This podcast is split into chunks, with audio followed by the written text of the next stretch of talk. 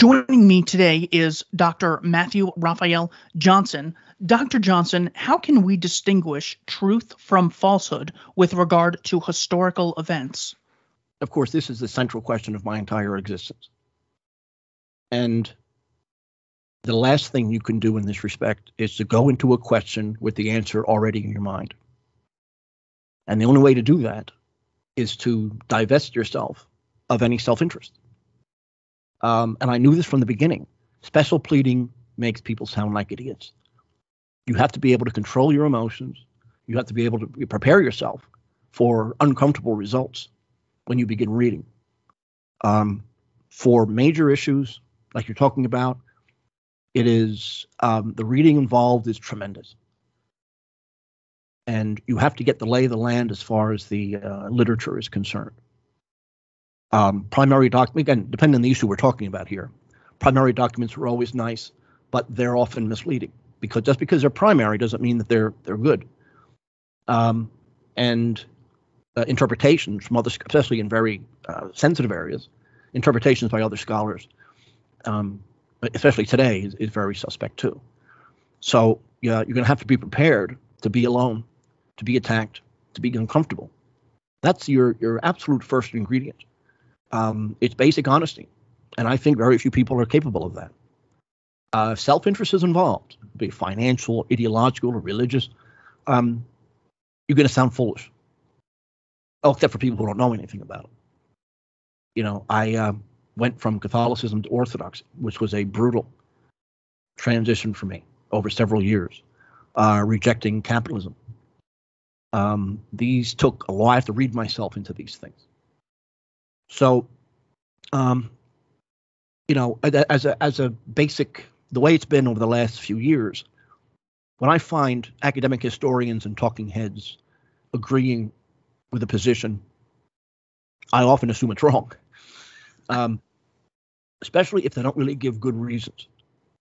Uh, one good example is the Rohingya, so-called Rohingya crisis in southern Burma. Um, no one has ever given a good reason as to why the Burmese government has been uh, deporting and attacking them. It's because they're different or something very, you know, very vague like that. They don't give a good cui bono, then that's when you have to start working. That's how I got into the Burmese uh, situation. Johnson's Law, of course, is very important. If no one knows anything about a topic, your audience doesn't know anything, well, why are you going to work so hard for? You can say anything you give a basic outline. You know, if you're wrong, you're wrong. No one's going to know. Um, so ultimately, truth of truth or falsehood of a historical event um, is responsibility of the author. And the only way to do it is to eliminate and destroy self-interest. And it's very difficult for me to admit to the to a crime of the Orthodox Church, for example, but I know I have to from time to time. And I think our listeners and readers um, respect us for it. You know, one of the work, of course, you know, um, there, there's a million different things we could talk about in this respect. But whenever your emotions, your connections, financially or otherwise, are involved, um, that's probably one topic you shouldn't be researching. When it comes to the crimes of the Soviet Union, you wrote an entire book on this. When you start this project, what do you start looking for? Uh, secondary sources and then primary, or you go straight to primary, bypassing uh, other uh, current interpretations? Well, a lot of my books came from separate articles that I put together, rewrote, you know, kind of standardized um, citations, and then the book comes into existence. Um, there have been a few times, like my very first book, I wrote the book as such. There's um, usually it's irritation that um, that there's a myth, there's a story that sounds so palpably absurd that I have to fix it. That's where the first Rome came from. Um, the lectures on medieval Russia came from my university course on that topic. Um, uh, and I just rewrote those and, and made those into a standard uh, text. So that was simply to get that stuff out there. Um, my Serbia book came from a document I found at the library of Fairleigh Dickinson University that no one knew was there from uh, a prince of the, the royal family, um, typewritten in English. So I can't say I have a standard method, but usually it's some kind of irritation. Something is not being said, um, that there's lies, don't have any real support to it. They're not even trying to make a good case. And I start with an article and I end up with 100 pages. So, um, and but but generally speaking, my books are lectures put together and then standardized, are you know essays put together, and but it's still for the same reason. Uh, as far as primary, secondary sources, um, the great thing about secondary sources is that they tell you where the primary sources are.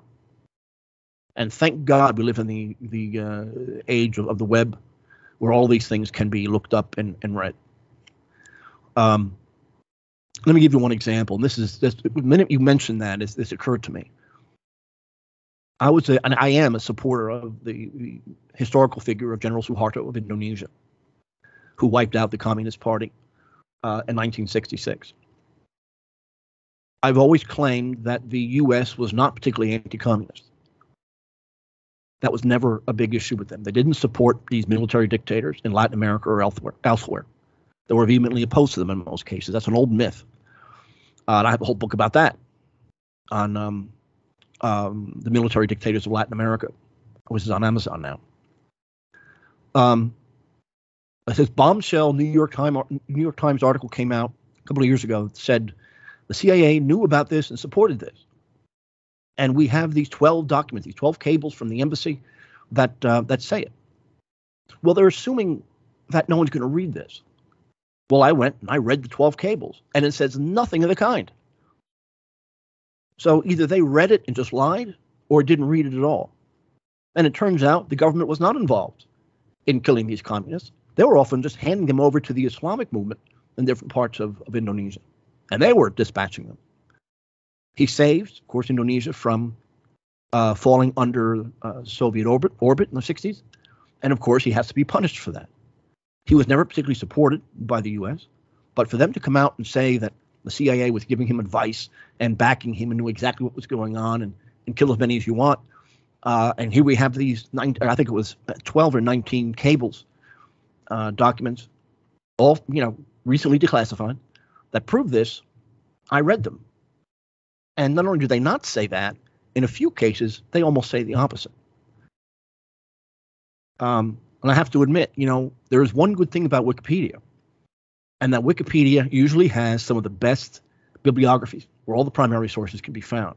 Yes. That's the one use it has. Um, otherwise, it's pretty useless. So it's going to depend on the question. If there's a contentious issue that um, the primary sources don't agree, I mean, sorry, the secondary sources don't agree on, or especially if they all agree, which is worse, um, then you have to go to the originals to the extent that they're available. You know, so sometimes the originals, you know, people are they're people. They have they're self-interested. They um they exaggerate. They want to you know, they're self-important. All this stuff. You know, uh, so even primary sources have to be read critically. When it comes to the crimes of the Soviet Union, can you give me an example of one of their earlier crimes, and then we'll go later Give me an example of the crime and how you know it took place. Well, let's talk just before we started speaking. Um, I, uh, you know, when you mentioned that topic, I thought of the Holodomor, the, the starvation of Ukraine under Stalin. There are some Russian nationalists, obviously I'm not one of them, that either deny this or minimize this. Well, again, thank God for the web, because all the primary sources are online. You have Soviet bureaucrats with Zinoviev, Stalin himself, talking about this policy. Um, it wasn't secret. Ultimately, this came down to I have a, actually a part of it. I don't know if it was in my Soviet book or not. I can never remember, but because um, I, I end with Stalin there. Um, um, but the primary sources, it's the only place you can go. This is what Walter Duranty was trying to cover up. He got the Nobel Prize for that, which I think has been withdrawn. Um, so for years, no one even talked about that. And so whenever you're challenged, you have no choice but to go to primary sources. And here, uh, the, the, the Zinoviev one is very important. And of course, Ukrainian websites have been uh, promoting these. Um, for um, for quite a while. But now, thanks to the web, we can read these for ourselves. The Holodomor is often um, dismissed as a famine that could occur in any country. Uh, what are some other crimes of the Soviet Union that you can say were actually calculated acts of evil by Lenin, Stalin, Khrushchev, or uh, anyone else? Probably the best, you know, one of the best examples is over a period of of uh, roughly a decade. The collectivization of agriculture. This was, um, and this, you know, Lenin advocated this as well. This is one of the great crimes of the USSR, where people who had no knowledge of farming or agriculture were put in charge of essentially prison camps where um, uh, people uh, who didn't know each other, uh, random people were forced to work. They were given very little money for the crop, and were always uh, tightly under under um, under guard. And this led to, as one of the things, of course, led to the famine. It's one of the things that bottomed out the Soviet economy, and uh, it was eventually abandoned. But um, uh, over a period of a few years, when it was first introduced in the early Stalin era, um, it it led to a massive number of deaths. It it led to starvation, um, and people simply weren't working because it wasn't worth it to work anymore. So these are all all these crimes are are connected. Um, uh, the early rebellions against the Soviet um, um, government um, were um, every one of them had at least one massacre attached to it. You know, this goes on and on. And again, uh, for, for, these things, you know, collectivization was policy. That's not no one denies that. The fact that it was a failure is in the primary documents too, because after a while, you know, no one disagreed. But you know, because of the U.S. obsession with Hitler, um, this is not as widely known. But collectivization, and this is a case in Mao's China too, even even Pol Pot for that matter, um, is the greatest crime that was ever committed, uh, I think, in history. If you take those two countries, you have something like 40 million deaths, either starvation or overwork, whatever. And the worst part is that it meant that the United States had to feed them. Russia was feeding the world under the czars. But when collectivization took place, um, they were starving. And of course, the U.S. was right there, and they were always dependent on Western food aid and food purchases to uh, to exist. You can't really have a Cold War if you're if you're feeding your enemy. So, but the sheer number of deaths, I suppose, can never really be pinpointed. Um, but I, I I'm not going to even venture a guess. Certainly in the millions. But um, but that it, it's you know a period of time that was introduced it, agriculture collapsed. You had executions, you had people refusing to work, and you had starvation. As far as the massacres go, is that how they would increase power over certain industries or groups of people by first committing a massacre as a show of force to intimidate everyone else? Where would these massacres take place and why? Um, you know, after the Kronstadt rebellion, um, you had a whole bunch of these in Kazan, um, all over the place. Where, um, and of course, just say Katyn. Um, it came. It, it, was something like the the uh, Genghis Khan idea, or the Tamerlane idea, I should say. If you commit a massacre, you're going to save lives because no one's going to resist after that. Yeah. Often, what the Soviets would do is there was a peasant rebellion, and a lot of these don't even have names. Um, they would dress up in peasant garb and start shooting and start you know start shooting and then turn turn on them and start shooting them um, and then commit a terrible crime you know and say if there was a certain uniform or something like that they did this all the time they functioned by duplicity constantly in this respect um, and propaganda you mentioned control over people propaganda is really important humiliation we could talk about you know israel pumping uh, pornography into the occupied territory. The constant demoralization of your enemy is um, was extremely important. No one did it like the Soviets did. That's what the Soviet press, you know, how they functioned, and life in the camps we can just talk about the Gulag as such, um, turned out to be responsible for maybe 20% of the Soviet economy, um, even even after Stalin died, and it never quite went away. So uh, ethnic nationalism was something I had to destroy, and again, that's where the Holodomor comes in. Uh, I think it was Zinoviev, it was a few, few others. You know, was his real name. Made it clear that this wasn't so much an economic matter, but worrying about a prosperous group of farmers that did very well, very skilled, and also had a strong nationalist foundation. That was the reason for their Holodomor. Wiping out that class was extremely important. And I'm willing to go so far as to say that the Soviets weren't worried too much about um, starvation in certain places. A, because you know it's what they wanted, and B, they knew that they could rely on others um, to take care of the food problem for them. They never solved the food problem. That was because of collectivization. The Virgin Lands program in um, in the most southern part of the USSR, where uh, lands that had never been tilled before, you had deportees sent down there under favorable terms, but nowhere to store anything. Uh, roads that, that were too small or too weak to um, to support any kind of truck. I mean, the stupidest things. And one of the reasons that he was overthrown is because of the failure of the Virgin Lands program. It became, became a mockery. And again, you have starvation, you have death, you have, you know, this was you know, part of the agricultural crop was coming from here. Um, all their plans fell apart. And that was a simple incompetence and stupidity. And I mentioned before, you have these, again, in many cases, often Jewish um, uh, commissars sent to these areas to oversee these things that have no idea what agriculture is. They don't know. They've never been, been to a farm before. So, you know, um, but the Gulag system, I'm willing to say the Gulag system is your um, overarching crime of the Soviet Union. You have this this network of camps, big part of the economy, where a ridiculous number of people were sent, and there's almost not quite, but almost certain death.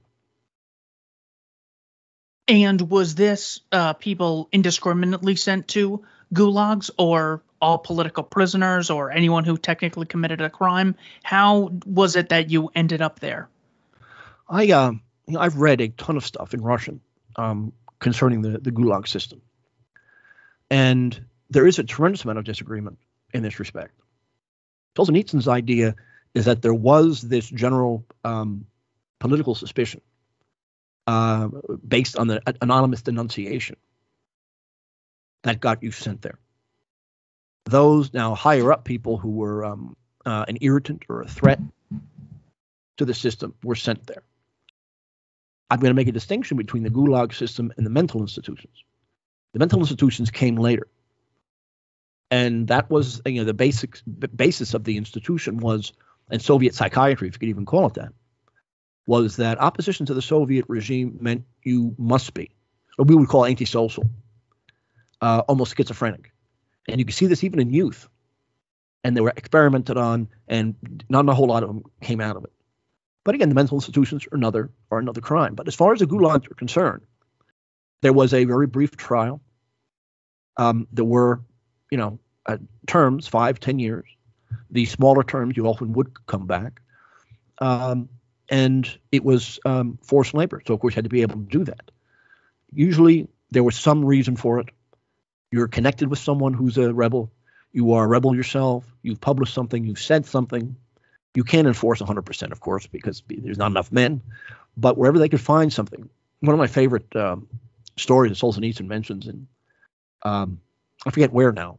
He's written on so many things that they'd be transported through the cities in disguised trucks, and they would say meat deliveries. So not only were they lying about what was happening, but people thought there's so much, so much prosperity here. That look at the meat trucks are everywhere. So um, the the entire thing was based on deceit. So of course there was some indiscriminate stuff, but I don't think that was the bulk of it. There had to be a trial, and then um, a, a term assigned to it. When it comes to being sent to Siberia, is this just an expression or a thing that actually took place, and why? Well, no, there, there were there were camps everywhere. Um, you know, the North Sea and some of these other places were nasty only because they were so far north. Not only do you have bitter winters, but then you're being killed by mosquitoes in the summer because you have so much standing water. Uh, standing water. Peter the Great did that when he constructed St. Petersburg. He um, he sent Cossack POWs, again, a group of people who he hated, who had resisted him in the past, to work and dig this thing out. You had 100,000 deaths at a very low estimate. So St. Petersburg was literally built on the bones of his enemies. It was almost an occult ritual that he, in fact, it was an occult ritual. So this isn't a new thing. Siberia, uh, Siberia, you know, the southern part of Siberia is very beautiful. The northern part is very difficult. I think it's some of the most beautiful landscapes in the world. But um, they had camps up there for various reasons, um, but camps were in every part of the USSR.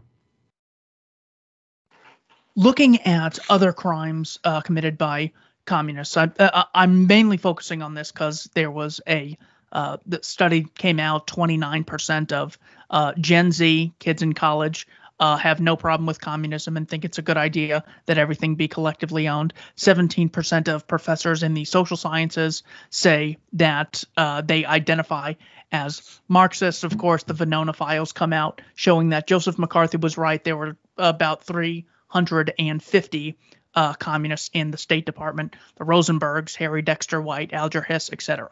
So, because the term communism isn't put in front of our face, it doesn't. Uh, we forget to register that it's actually a problem, and all degrees moving towards that is uh, is also uh, an issue. When it comes to why you are an anti-communist, why is that? That the theory itself is absurd. It denies the family, it denies the nation. Um, it denies any political system except the rule of the party. That doesn't mean I haven't learned things from Karl Marx. Karl Marx's early writings are actually very good. The role of money, uh, money dissolves everything, but um, the destruction of national cultures is a part of policy. You know, when you talk about like a, a Soviet or Chinese uh, communist massacre, I was just doing this with uh, the, uh, in Vietnam concerning Vietnam. That's actually part of policy. When you other governments may do it more or less as an aberration, but when cleansing the nation of undesirables who are not people in their minds um, becomes a part of the agenda, and it has always been a part of the agenda. Massacres or whatever it is are um, are praiseworthy. Remember, Marxists are pure materialists, which is another mm-hmm. giant problem with me if human beings are nothing more than flesh and motion, then what difference does it make if one is killed or not?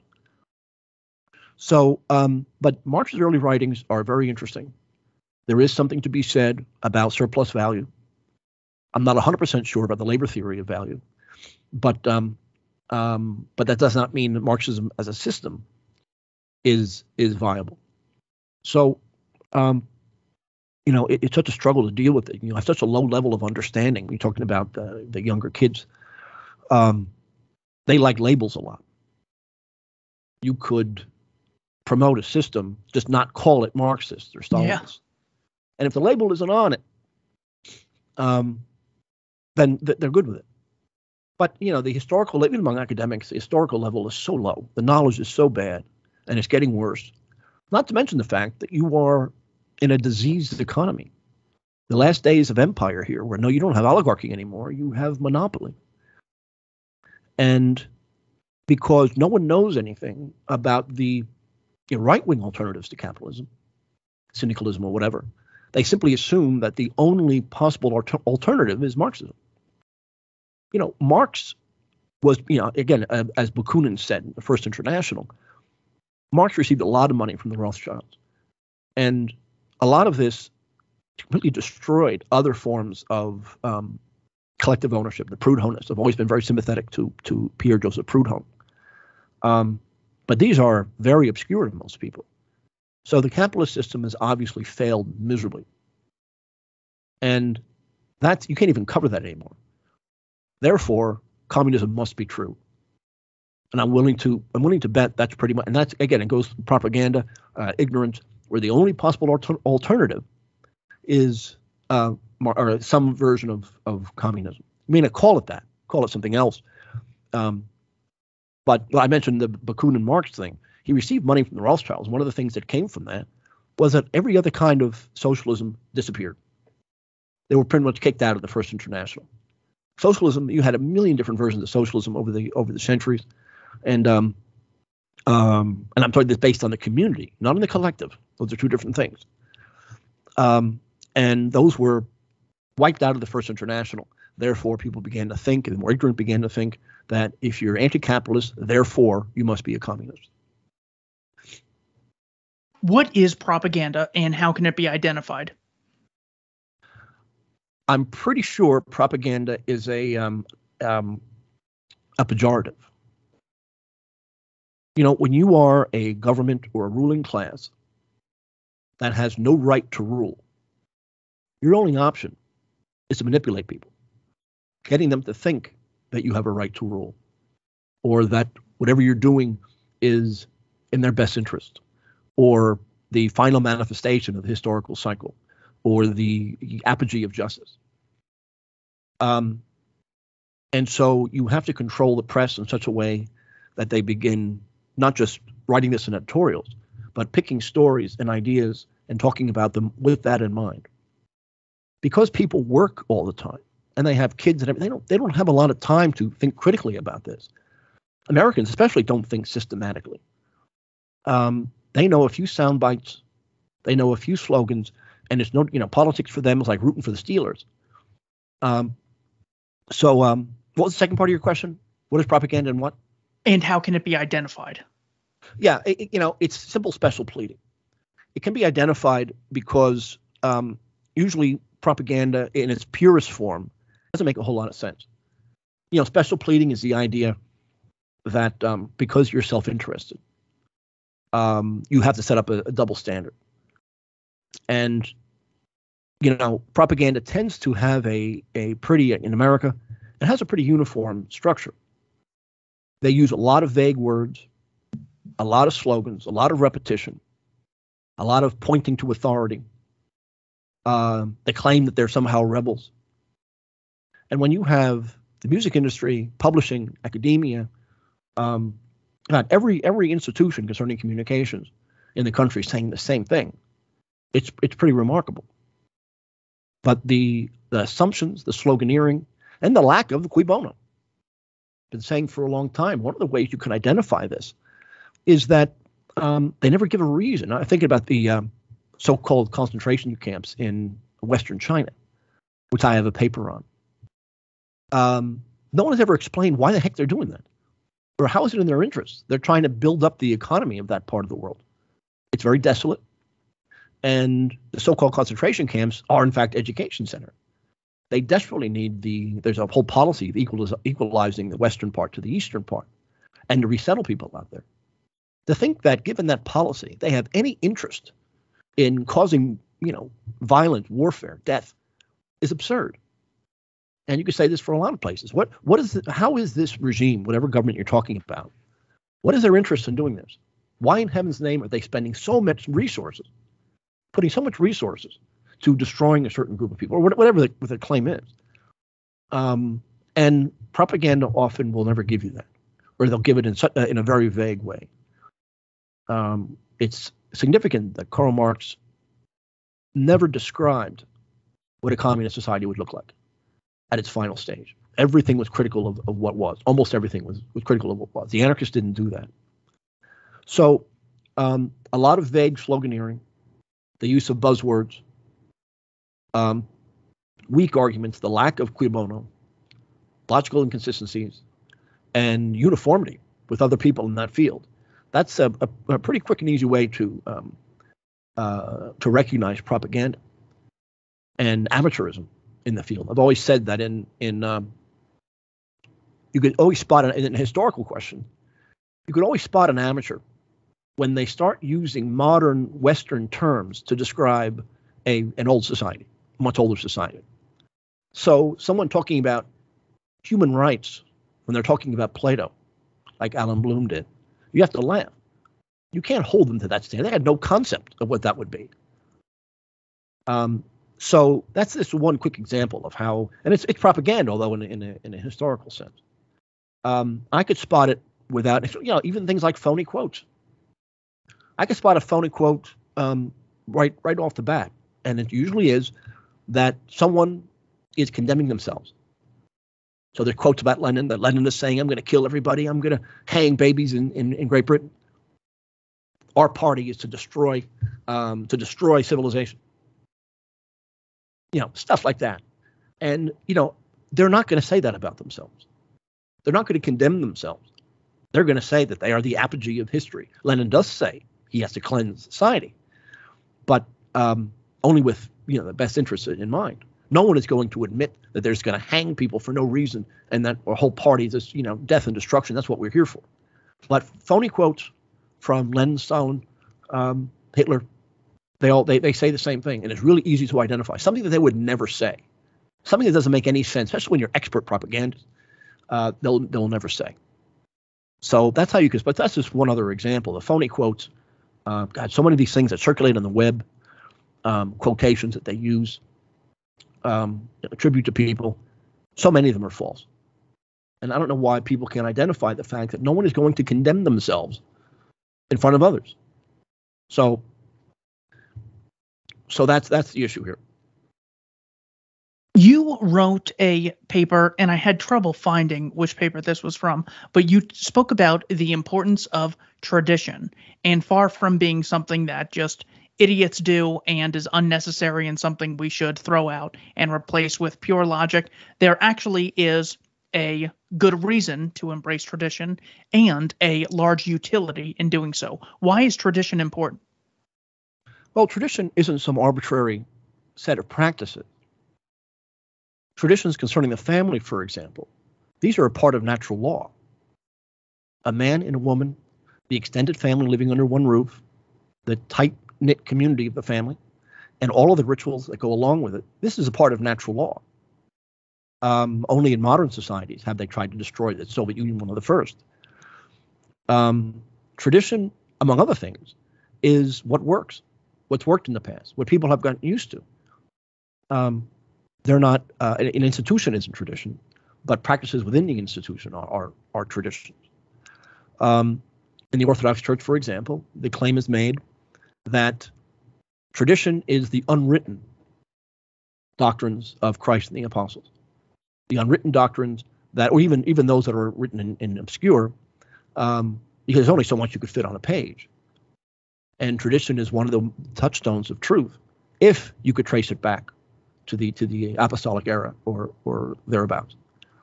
So tradition makes is a, a nation is based on its traditions and customs encapsulated in language. These are structures of survival. They didn't come from nothing. They came from um, struggle. They came from foreign occupation, suffering, starvation. Traditions didn't come from nowhere. They are a protective shield for a population. And is that why the communists and tyrants of any flavor, if we only call them communists, we're only going to be looking for them? So, tyrants of any flavor hating tradition and hating the family structure because they see it as a competing allegiance. They see it as a hurdle to getting them to have this sort of monopoly on authority within a certain region. When Queen Elizabeth I was colonizing Ireland, especially in, in the northern part.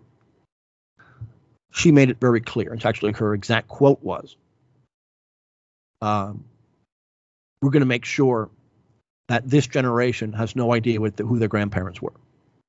And she began a, um, a campaign of burning and torching uh, monastic libraries and any possible uh, written source of um, of identity. Therefore, there's no foundation for rebellion. Um, Peter the Great created this myth that Russia before him was uh, ignorant and illiterate, and he set on a campaign to destroy the annals of the noble families throughout the country, um, the, which is which were a huge source of of local history, and he did a very good job of that. And the point is to make people ignorant about who they are and he was a revolutionary himself. Um, so yeah, I, I, I, agree though with one of the one of the marks of a tyrant, a true tyrant, is their hatred of any kind of competing um, uh, ideology and certainly any kind of competing institution. So I think your instincts are, are perfect in that respect. Um, capitalism, though, is exactly the same way. Coca Cola goes into a place like Indonesia and does everything in its power. This is actually, there's a book about this to destroy um, the tea industry. And they ran uh, advertisements and they had things put into TV shows showing that tea is for old ladies. You're not strong, you're not manly, whatever it is, if you're drinking that stuff. Coke is what you want to do. They went out of their way to make tea drinking um, effeminate, to destroy, and they, they almost succeeded. Um, so, again, that's a very minor tradition of, of tea drinking, but it wasn't minor for Coke. I'm not sure how successful that was, but you have internal documents. That was actually Benjamin Barber's Jihad versus McWorld, that story I first read there. So, um, competing ideas, competing institutions have to go. Remember, the family centuries ago wasn't the nuclear family. That's a creation of the 1950s. The family was a was the extended family. We're talking about hundreds of people. You didn't have the mobile society like you had now. Uh, you know, the the, the Serbian um, uh, medieval Serbian um, unit of society was this family, hundreds and hundreds of people. It would include, um, of course, obviously in-laws were included, but also servants, anyone who works for you, and you were treated all pretty much in the same way under a under a patriarchal head. Um, so we talk about things like the family and the institutions that go along with it, or sorry, the traditions that go along with it. Um, remember what they meant, and which is, um, and I'm glad I, I mentioned that because it did remind me of a very important idea. Words today, and this has been a, a big, almost a crusade of mine, don't mean what they meant 100 years ago, whether translation or otherwise. Um, and I've seen this before. A family is a classic example. Love is another example. Law is another example. Uh, politics is another example. Words have been so mangled today that to take that mangled definition and to read it back centuries ago is sure a route to error. And family is one of them. You weren't talking about, um, you weren't talking about, and everything was communal. Everything was about social belonging. You don't have the isolated individual in the basement like you have today. None of that existed in, in previous centuries.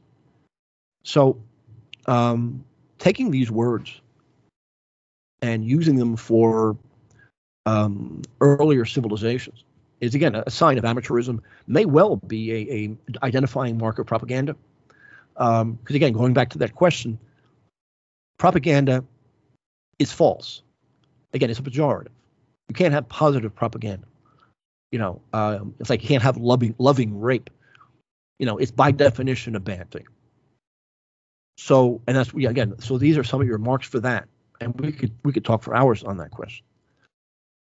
Speaking of words that have different meanings, the type of capitalism that I would uh, support would be defined from a, a PhD from Los uh, University of Las Vegas, Nevada, Hans Hoppe, in his book A Theory of Socialism and Capitalism, and he says we can have two sorts of approaches to things. We could have communism, the abolition of private property, socialism, the institutionalized aggression against private property, or capitalism, the institutionalized recognition or a social system based on the explicit recognition of private property and non aggressive contracts between individuals and private property owners.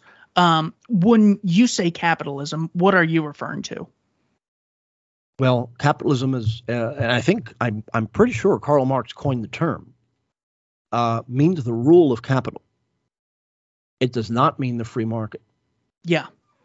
Um, and again, even the free market I have issues with, but capitalism is the rule of corporations, especially banks, that create the market rather than satisfy it. Um, they can get away with paying uh, low wages. They are um, they are um, you know at war almost with their communities. And the concept is is that you privatize profits and externalize costs. And if there's anything that defines uh, the capitalism of today, it, it would be that. But yeah. it's in the interest of corporate America to do these things. It's in the self-interest of corporate America to have their people uh, in the FDA um, or, or, anywhere. I mean, the defense industry is heavily represented in the Pentagon in uniform. And after they retire, they go off and work for, for Boeing. It's in their interest to do that. So I don't believe it's an aberration. But these companies that have grown that strong know how to protect themselves. And this is what they do. Um, it's hard today to talk about the distinction between government and the private sector because it really doesn't exist. It's an outmoded idea when you have, first of all, government agencies privatized all over the place, having contractors. On the other hand, having this revolving door between the public and private sector. Um, you know, so Facebook in Great Britain hired a group of former Facebook executives. Um, sorry, uh, uh, executives in their in their version of the FCC to sit on their board, so they knew exactly what they had to do to get their way. Um, and this happens, you know, BlackRock, of course, is an extreme example, where the central banks of the, the major central banks of the world, they at least have one representative of the BlackRock board, and vice versa. That's you know, it's a monopoly. You can't get any stronger than that. So it's in their interest to do these things. So it's really difficult for us to even talk about the difference between the state, the state apparatus, and the private sector. They've grown so powerful that um, that you can't tell them apart. And the debt that the U.S. is in is such that they need to privatize these things. It's almost like the sale of offices in 18th century uh, France. So, but I don't think that's an aberration.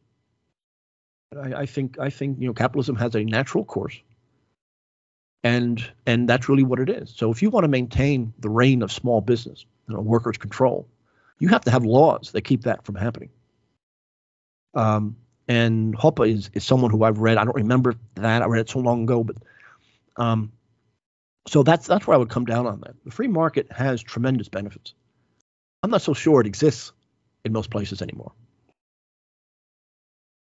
Let's get into the Holocaust. I want to uh, define that term so we know we're talking about the same thing.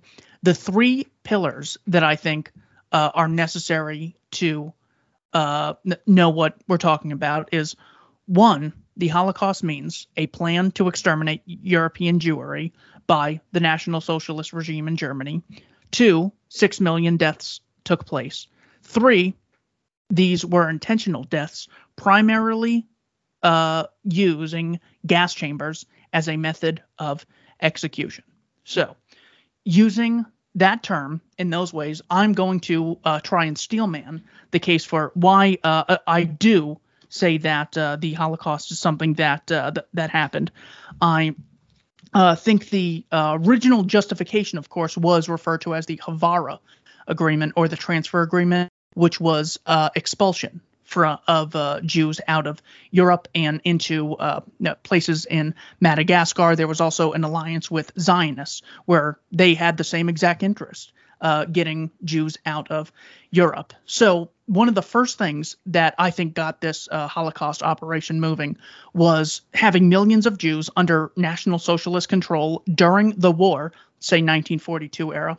Nazis saw them as an enemy uh, security risk, taking up the scarce resources in a time of war. 1942, you have Operation Reinhard, trains arriving at Belzec, Sobibor, and Treblinka, roughly 2.4 million Jews altogether, 600,000 Russian Jews, 1.8 million Jews. I believe the inability to account for where those Jews were after the war is uh, an example that we have of them actually getting killed. When it comes to uh, evidence from Goebbels. I have his diary, March 27th, 1942. He said 60% of Europe's Jews have been liquidated. On December 12th, 1942, Goebbels says, We already have to answer for some things if we do not want to run the risk of gradually becoming discovered. October 7th, 1943, he says, beginning in February 24, I'm sorry, Goebbels begins to speak of the Jewish question in the past tense as something that is behind them. So originally, the thesis was well, they just had to exterminate enemies of the empire. They were security risks. They could have revolted and weakened uh, Nazi power in Europe, but then they just needed the labor force because things were not going as successful as they wanted to on the Eastern Front. Next piece of evidence I have in 1943, I have the Korherr report. Himmler received the statistical report he commissioned from SS Master Statistician Dr. Richard Korherr. Korherr referred to this as a final extended report. Himmler had wanted the report at the beginning of 1943, and rep- uh, presented him with the first provisional report on March 23rd, asking for a few more months until July to present the final extended report. The figure he came up with was 2,419,656. 1.7 killed in extermination camps and 633,000 on the Eastern Front. Finally, we have Himmler saying in May 24th, 1944, I believe, gentlemen, that you know me well enough to realize I am not a bloodthirsty man, nor a man who takes pleasure or finds sport in the harsher things he must do. When I recognize the necessity of something, I will do it unflinchingly. As to the Jewish women and children, I did not believe I had the right to let these children grow up to become avengers who would kill our fathers and grandchildren. That's according to Routledge History of the Holocaust. Finally, Himmler says, I am convinced that things would look bleak for the front that have been built up to the east of the general occupied Poland if we had not resolved the Jewish problem there. If, for example, the ghetto in Lublin or the massive ghetto in Warsaw with its 500,000 inhabitants were still in existence. So we have Korherr saying that these Jews were dispatched, Abgang, by a special treatment in the eastern camps and are now dead, Todesfallen, to the tune of 2.4 million. We have Goebbels uh, Im- implying that they need to be killed. We have Himmler saying that it took place. We have Korherr's report after. Uh, we also have uh, large scale revolts in Treblinka and Sobibor when it said that those are being shut down. That is an indicator that those Jews uh, responded uniquely uh, because they knew that they were next uh, in line because they were no longer useful for labor. So my biggest point is the missing Jews of Operation Reinhard. Thank you for letting me go on that. That is really all I have to say on the topic as to uh, my why I have my current position. What is your response to this? Well, I appreciate it, and I have no problem listening to that. I've come across this before, Michael Shermer and a few others. Um, thank God this is not a big area for me. I have nothing published on the question. But of course, working for the Barnes Review, I came across and I read most of these reports over the years. Um, I think we both watched the David Cole um, um, presentation, saying a lot of these same things. I think I think Cole estimates two million as a final death count, which makes them, you know, pretty well off compared to the Belarusians or, or, or the Russians in that sense. Um, uh, there's a few things to say. Some of these reports have been criticized, not, not that they're not authentic, but they're distorted. Um, I'm willing to say that Himmler is probably your best bet. Himmler in both, I would think the Posen speech is what you were referring to. He made two of them, where it was almost a, bloodthirsty idea. But Himmler was like that. Um, well, people don't. In the East, you're t- and just like the, the, ghettos and everything else, you're talking about an armed partisan population. You're not talking about you know children in the playground. In the East, especially, the German High Command always talked about um, these partisans as a huge part of the, um, especially you know when when the Posen speeches were made, the war was pretty much over, and overwhelmingly they were of of Jewish background. And overwhelmingly, the political commissars in the Soviet army were of Jewish background. You're right to talk about the security threat idea. You're also right to bring up the Haavara agreement. Um, so um, I take a moderate position in this respect. Uh, my, okay, my, one of my big problems with the Holocaust in general is called the Holocaust, as if they're the only ones that make any difference. You had slaughters all over the place, deliberate slaughters based on race or ethnicity. Um, this was just one of many. I, I don't believe in the death camps. I think that I mean, sorry, the gas chambers. I think that's been pretty much dispatched by now. Um, Zyklon B would be very ineffective in that respect. The analysis of the um, uh, and the fact that you know the U.S. couldn't even get to Auschwitz, that was a Soviet uh, construction. Um, you know, um, so there's definitely problems. The six million figure um, is is an exaggeration, like the six percent figure is an exaggeration. Um, some of these, you know, um, I've come across these reports one time or another. The only one that I really would take seriously would be um, Himmler. And Himmler is talking about the Eastern Front. He's talking about reasons for, and he made these speeches, um, especially the 44 one. He made these speeches um, in the face of military defeat. He knew what was happening. Uh, they were privately talking about the you know, absolute crisis of the Eastern Front. But um, the camps were largely self-governed.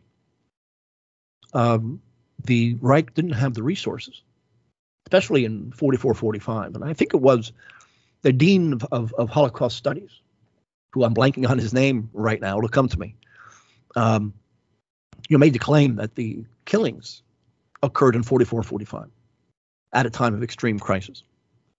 So many of the numbers um, that are purported to be from this Holocaust come from starvation.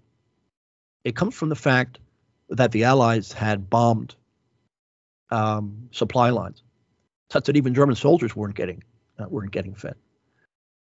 Um, there's a big debate over how the Auschwitz camp, for example, was organized. They did have their own currency. They did work. Um, so many of the survivor um, stories are contradictory. Many of them have been exposed as fraudulent. This is wartime. We don't really know what it's like to be, especially on the losing side of a war, um, and having to ra- uh, rally your men.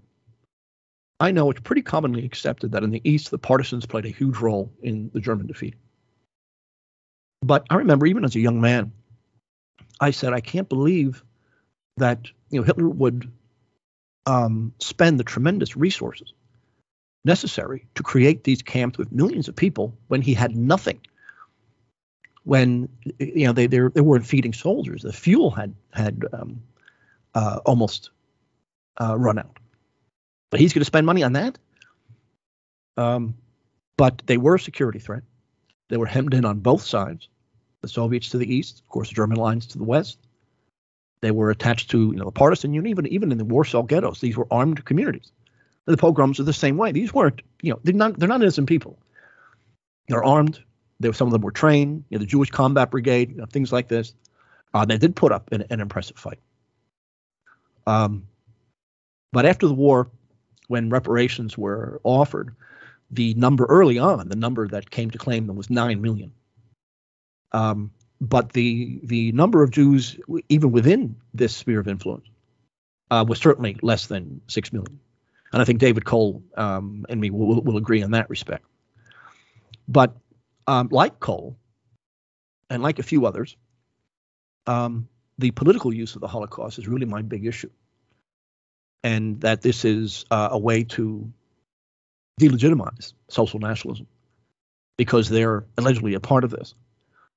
Um, and therefore, the only two options in the world at the time were liberalism and communism, which is exactly what happened after after the war. Uh, the establishment of Israel had a lot to do with the Holocaust. So um, there's a lot of problems with the feasts. There's a lot of problems with this incredibly meticulous, um, mass-produced death machine in an empire that was dying.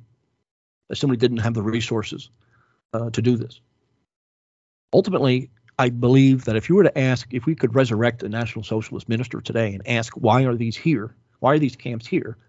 They would say, um, because Judaism, especially in the Soviet Union, is heavily, I'm sorry, communism in the Soviet Union is heavily Jewish. You have a tremendous amount of sympathy to the USSR amongst the Jewish uh, population of Germany. That's certainly true. Um, so, and that was that was the issue. A lot of the deaths came from starvation, as I said. Uh, Germany was not prepared for that war. Uh, Germany didn't even have long range bombers or heavy tanks. They invaded the USSR. It was uh, almost a sacrificed mission. Romania was their only source. By 1941, they were already, Berlin was already being bombed by the British. Um, they were using mostly light tanks. Um, they had there was no chance of them occupying the, the USSR the Icebreaker book uh, was a brilliant analysis of this. His military was not all that strong. He had talented commanders, but um, so um, and this is this is a huge part of part of the issue. you have this uh, massive invasion, and the east is really where I, am more comfortable anyway. Um, it was an again a, a security issue. Um, the, the, Germans simply didn't have the resources to engage in something like this. The camps certainly existed, but starvation, uh, oh, and of course disease, typhus, um, which also is connected to starvation, is responsible for these deaths. But there's nothing separating the Jews from a lot of other people in that respect. Um, it was a, a, you know, he again because the U.S. blocked immigration. The Haavara Agreement that was controlled by Britain, and the Middle East was controlled by Britain, was blocked there, and of course the Madagascar issue, because um, it was a French colony and they had taken France. So um, again, they were willing to, and these agreements, Jews could leave, which was a Zionist issue. I think we talked about this the last time, if I'm not mistaken. There was someone I, I do so many of these I can never remember. Uh, the Haavara Agreement comes up quite a bit. That um, I, have seen a coin from that. There, was a there was a currency used for this. Had the swastika on one side and the Star of David on the other. Um, and of course your currency in the in the camps as well. Um, um, oh, I've got to I lost my train of thought. We were um, these transfers were the first solution and camps, I guess, were the final. But I don't think they were meant to kill anybody. They were meant for labor. And, but God, even as early as, as 43, the war was over. The Luftwaffe had, had been had been broken. The uh, advance in the Soviet Union was stalled, and there was no hope of victory. The Soviets were overwhelmingly more powerful than the Germans. And the minute they took Romania, that's it. The Germans are cut off from fuel. That's why they tried to invent a plane that ran on coal. And that's the context for for a lot of this, especially in the East. Um, now, no one's going to accept or uh, justify or do any special pleading for the killing of women and children, especially if they're not combatants. But the combatants in the Eastern Front often didn't wear uniforms. And in that case, they would not be protected by international law. A guerrilla army has to have a uniform and a chain of command. A lot of these groups did not. So I don't know how many where, where these numbers are coming from, what they're basing it on, um, trying to look important. Uh, but uh, when you have nine million Jews applying for benefits at the end of the war, you have a bit of a problem. But ultimately, I think it comes down to labor and security, and finally, deaths were from, uh, again, overwhelmingly from starvation and typhus. When it comes to uh, the uh, the gas chamber discussion, I think his name is uh, Piper, the guy uh, who was director of the Holocaust Museum in David Cole's first documentary in the 90s with Ernst Zundel, um, where he had said that what you see when you go to Auschwitz is actually a Soviet uh, reconstruction of what was previously there, but so beaten down that the Soviets chose to build it back up in order to preserve its historical integrity. It, it, are, are, you saying that that is uh, completely fake and it's a story that was told as atrocity propaganda by the Soviets? Uh, actually, well, of course, the camp existed, but um, it was Cole's analysis of that years and years ago that was really my first, probably the very first piece of of um, information concerning the revisionist point of view of, of the Holocaust. Um, when you have walls that have no bullet holes in them, when you have two different kinds of architecture, when you have chimneys that are just almost laid on the top, the Soviets had every reason in the world to push all of their atrocities onto onto the Germans. They were an easy target. They were low hanging fruit. The Katyn massacre is one of the most obvious examples. Um, and it's all about propaganda and public opinion. So um, the Soviets had an interest in doing this. Boy, the guy who makes the plaque at Auschwitz, you know, has got to be a millionaire because every couple of weeks there's a new number. It used to be every day, you know, it used to be something like four million. Now it's down to I don't even know what it's down to now. The numbers keep shrinking and shrinking and shrinking, um, which you would you would think that Jews would be happy for.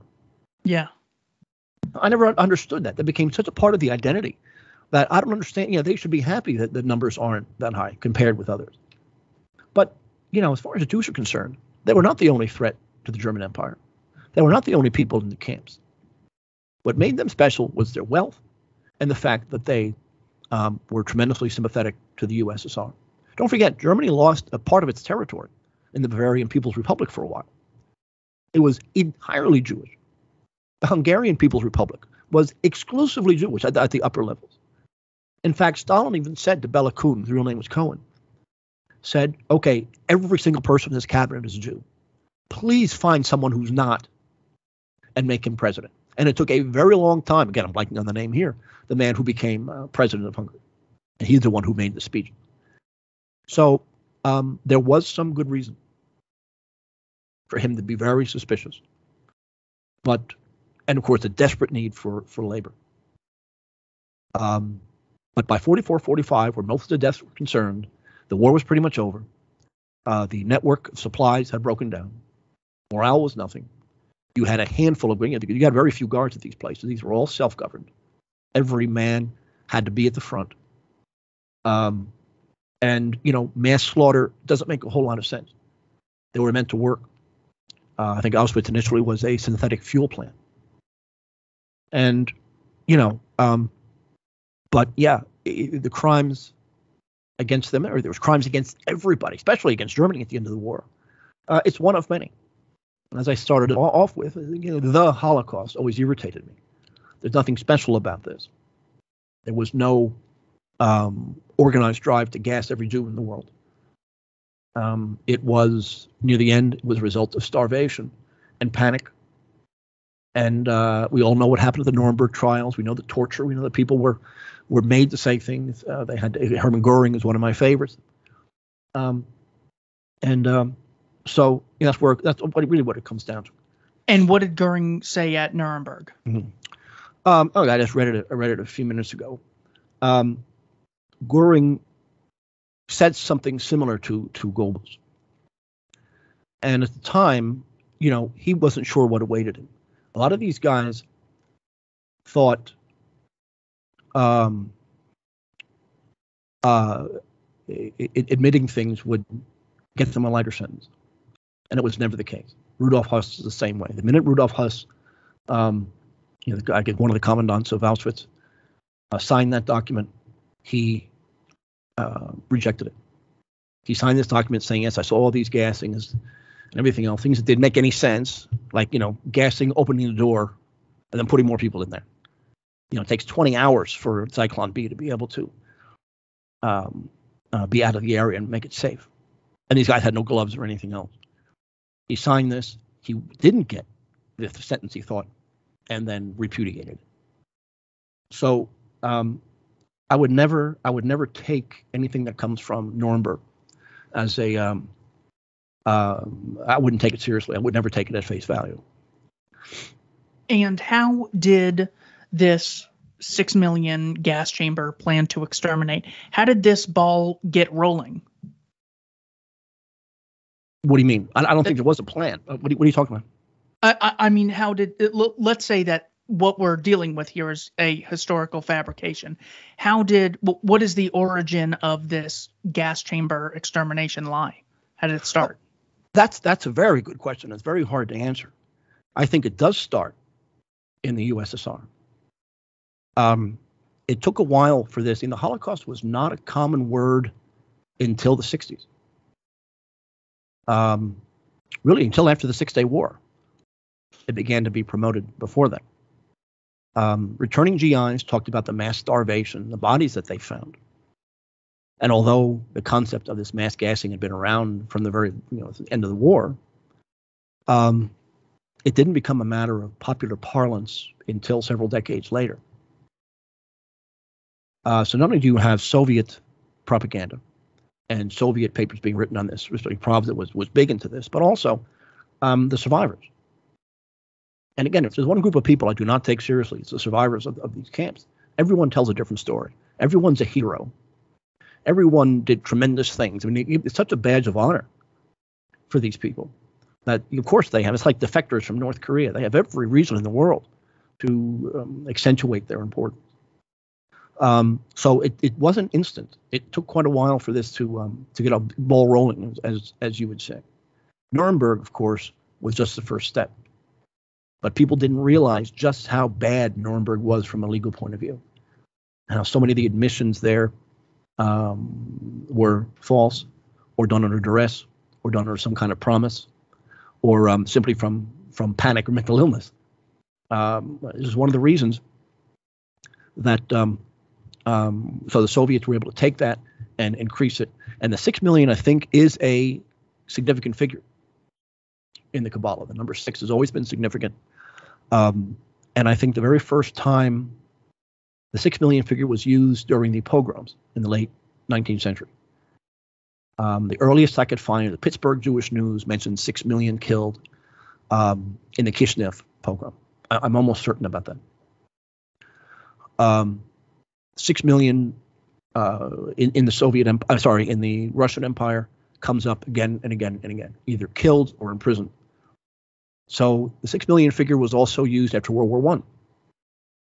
Um, I can't, I don't have the citation on, off the top of my head, but I have an entire list of um, um, usage of the word of the, of the phrase six million, going back to at least the end of the 19th century.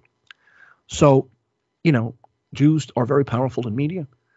Jews, especially after the, uh, uh the foundation of Israel, um, uh, had an interest in this. The Soviets had an interest in this. The Allies had an interest in this. The Allies, you know, carpet bombed Germany and Japan. They could have surrendered in 1943, but Roosevelt wanted total war and uh, abject surrender, which led to mass deaths. I wonder if that didn't happen, what would have happened to the camps? So um, it's not hard for this to get off the ground when you have a so many people, so many powerful people who have an interest in promoting it, making the Germans look terrible. This is World War One case too, making the Germans look terrible, um, justified everything that they did. Uh, you had two atomic bombs on Japan.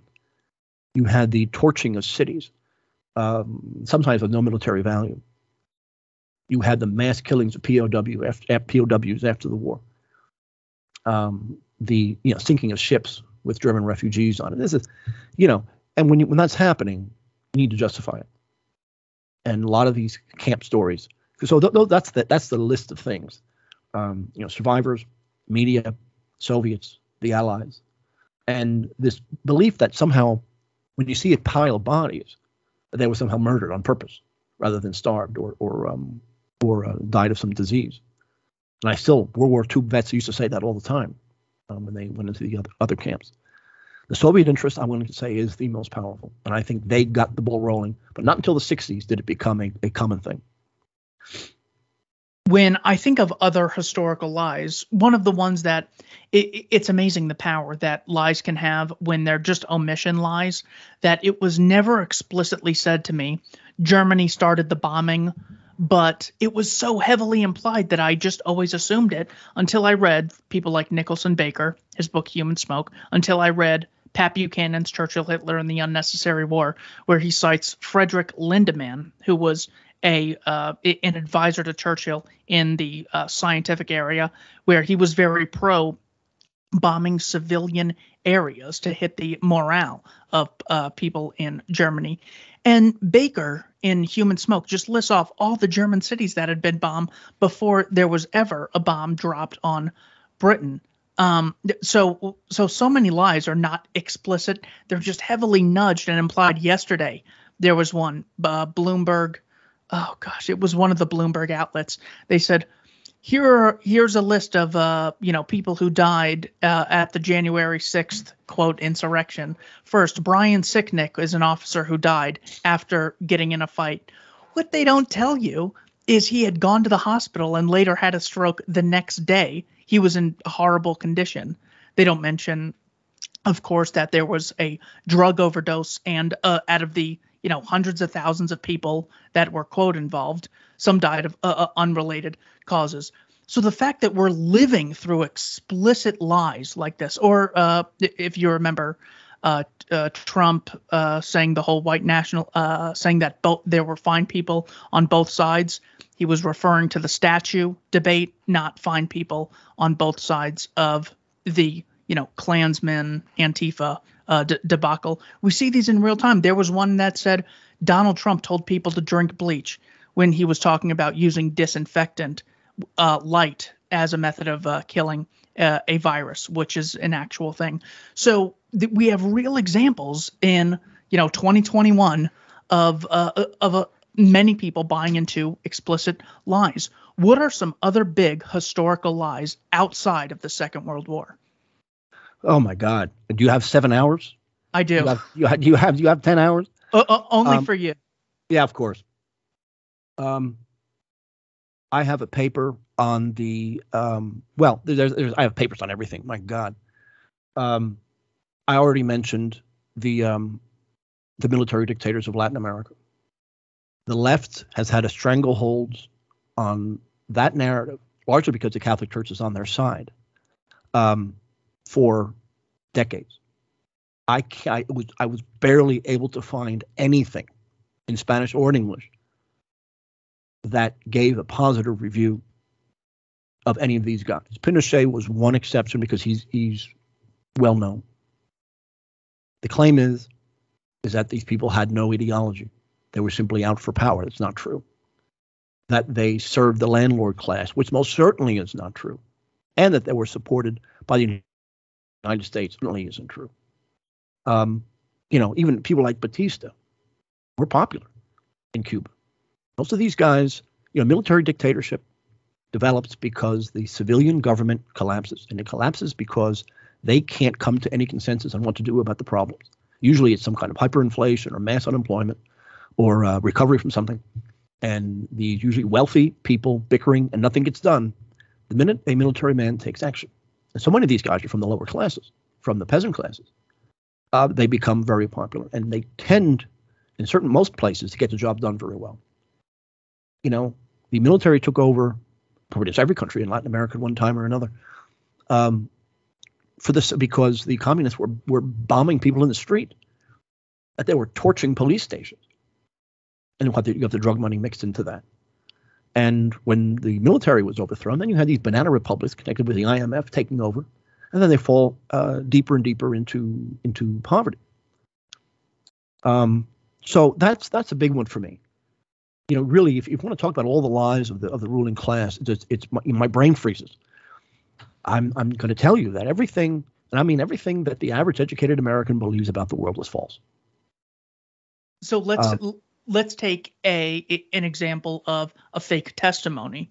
In uh, the early '90s, in uh, D- Desert Storm, there was a woman uh, called the Nayirah, uh, the nurse uh, from Kuwait, who had said on TV, it's recorded, you can see her crying, that um, while she was in Kuwait, the Iraqi army came in, took the babies out of incubators, and left them to die on the cold floor.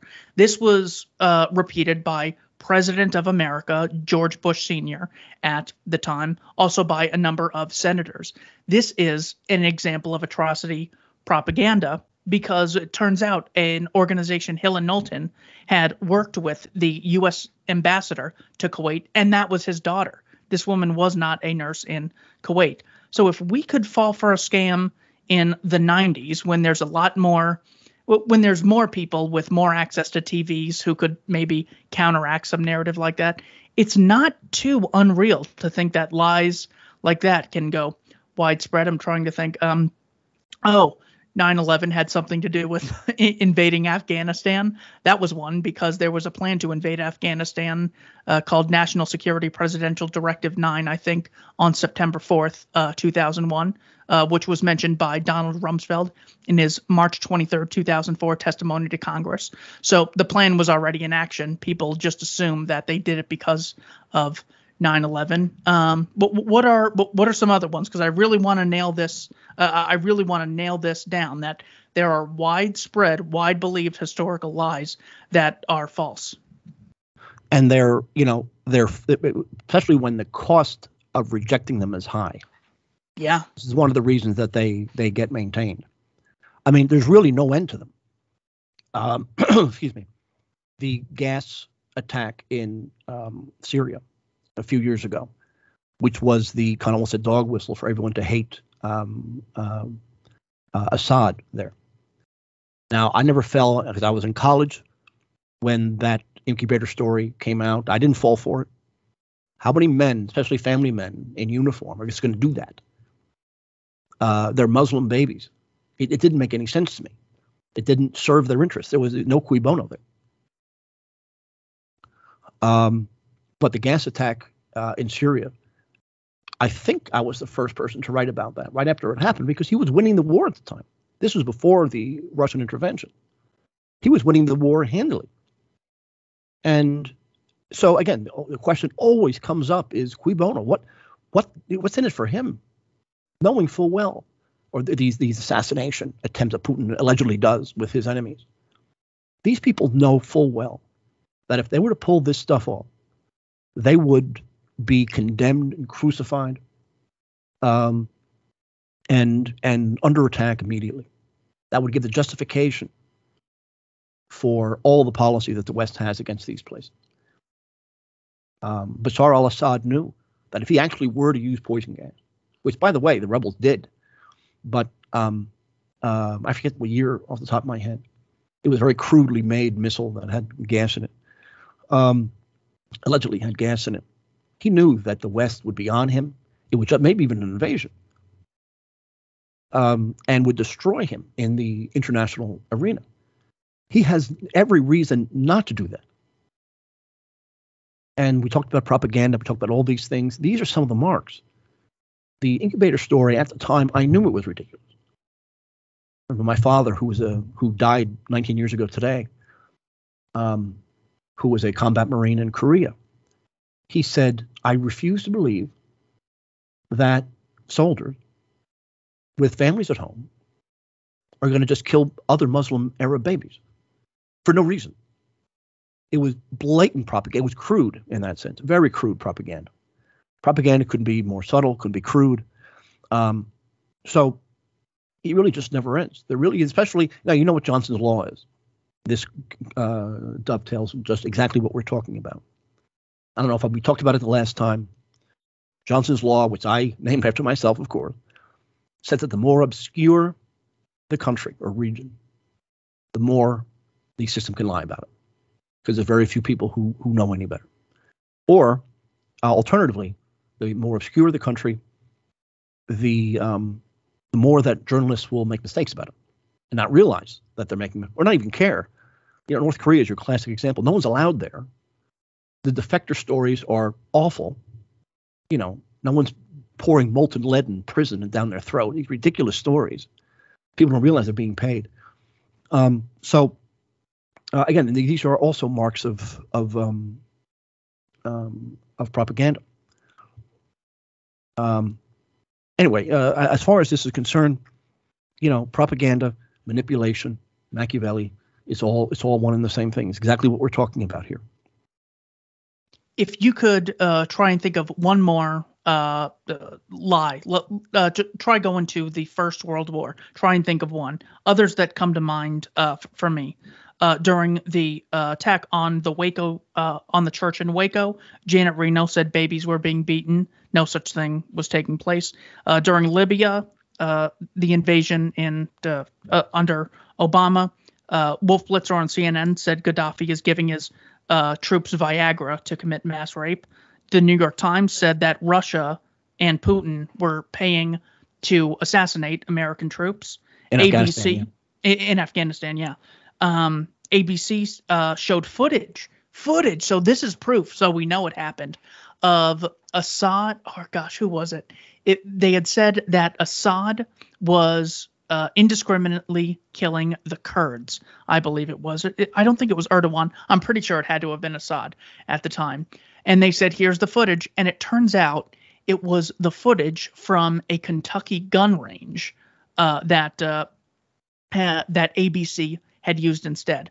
Now, think of, first of all, blatant lie that tugs at your heartstrings. You think you're seeing something that you're not actually seeing.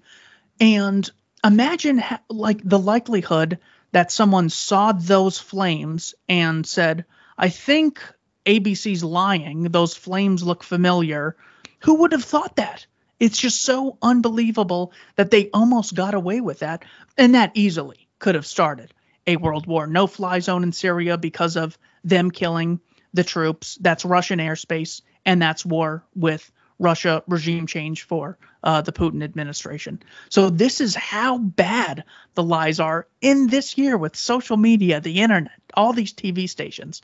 So um, it, uh, it will just drive you crazy. Give me one more historical lie, uh, maybe preferably around the First World War, but anything will do. Oh well, um, what immediately came to mind, even at the beginning of this program, was ISIS. Uh, again, I was the first one to rip apart this ridiculous story that somehow, out of nowhere, a gigantic army with a rational chain of command and tons of money and uniforms and standardized equipment and a prison system and a currency, not to mention tankers to ship oil, sprang up overnight without anyone noticing. They never attack Israel. They never attack American targets. They only attack enemies. And the Syrians have said this. The Iranians say this all the time. When they murdered Soleimani um, two years ago, um, it was at the you know, almost you know ISIS was the main beneficiary of that because he was formulating a plan to destroy them. Um, the Taliban are perpetually at war with ISIS, and they all say the same thing. This is this comes from, and Russians do too. This is uh, an American creation. This comes from American intelligence. People don't realize that every penny that goes into a bank account in that part of the world, especially if there's any, you know, suspicion about them, is is monitored. You have satellites monitoring this place, every square inch of this place all the time. Their camps are out in the open. They train out in the open. There's no way this could have formed without anyone noticing. It, it's absolutely absurd. Then, um, as they're being supported by the West, the craziest, most vicious stories are circulated. Again, always including babies, rapes, that they're engaged in. Even the name, one of the things that struck me was the name ISIS. Uh, first of all, the S is like in Snake. It's a typical um, uh, meme in, in, Hollywood. The S is used.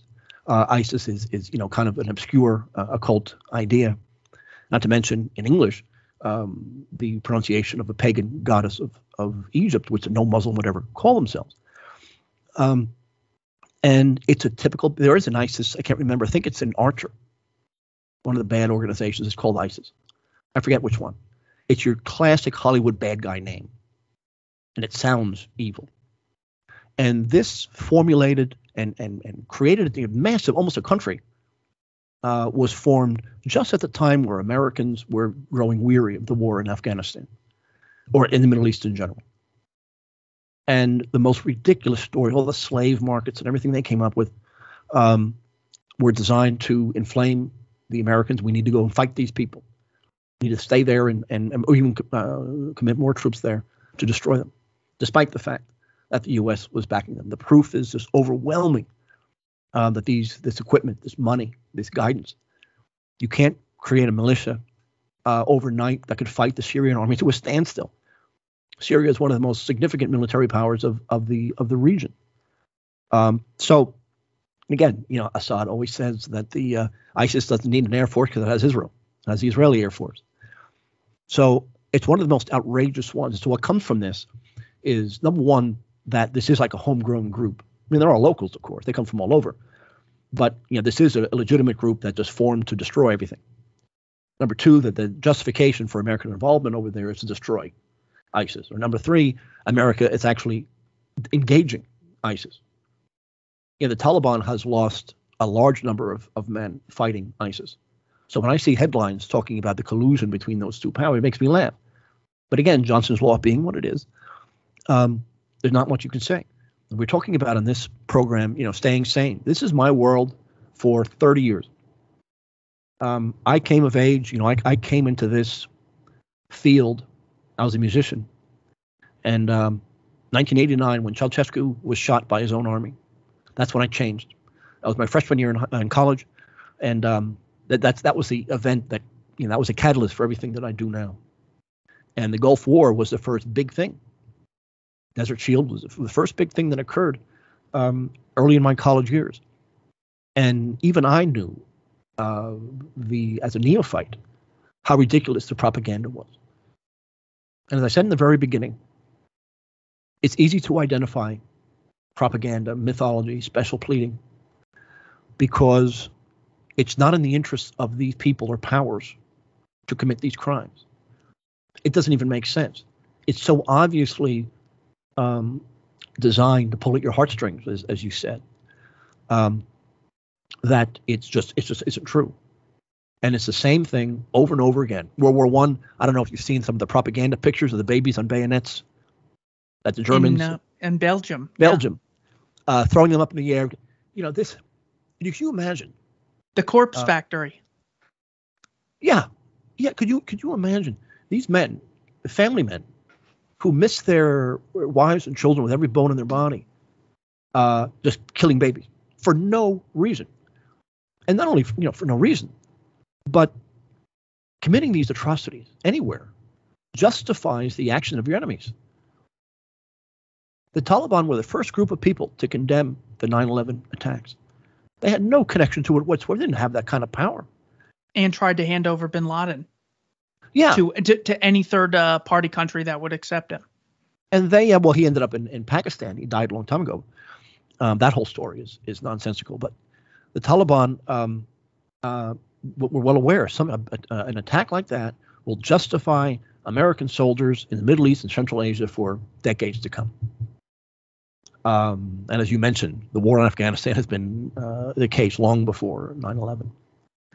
And so, uh, other, uh, uh, I'm I'm sorry to interrupt you, but yeah. before we before we're too far away from ISIS, currently there's a foreign policy advisor uh, for the Biden administration, Jake Sullivan, and he uh, years ago in 2012 wrote an email uh, that was released under in Hillary's State Department emails that said, "Make sure Hillary knows H AQ is on our side in Syria, meaning Al Qaeda is fighting." alongside America against Assad in what was called Operation Timber Sycamore. So there, uh, the Jabhat al-Nusra was the uh, Al Qaeda affiliated group that they were uh, aligned with. Of course, killing uh, the ISIS enemy Soleimani, they uh, gave Al Qaeda all of Iraq after overthrowing Saddam. They sided with Al Qaeda against Gaddafi. Gaddafi was one of the first people to call for bin Laden's arrest in like 96.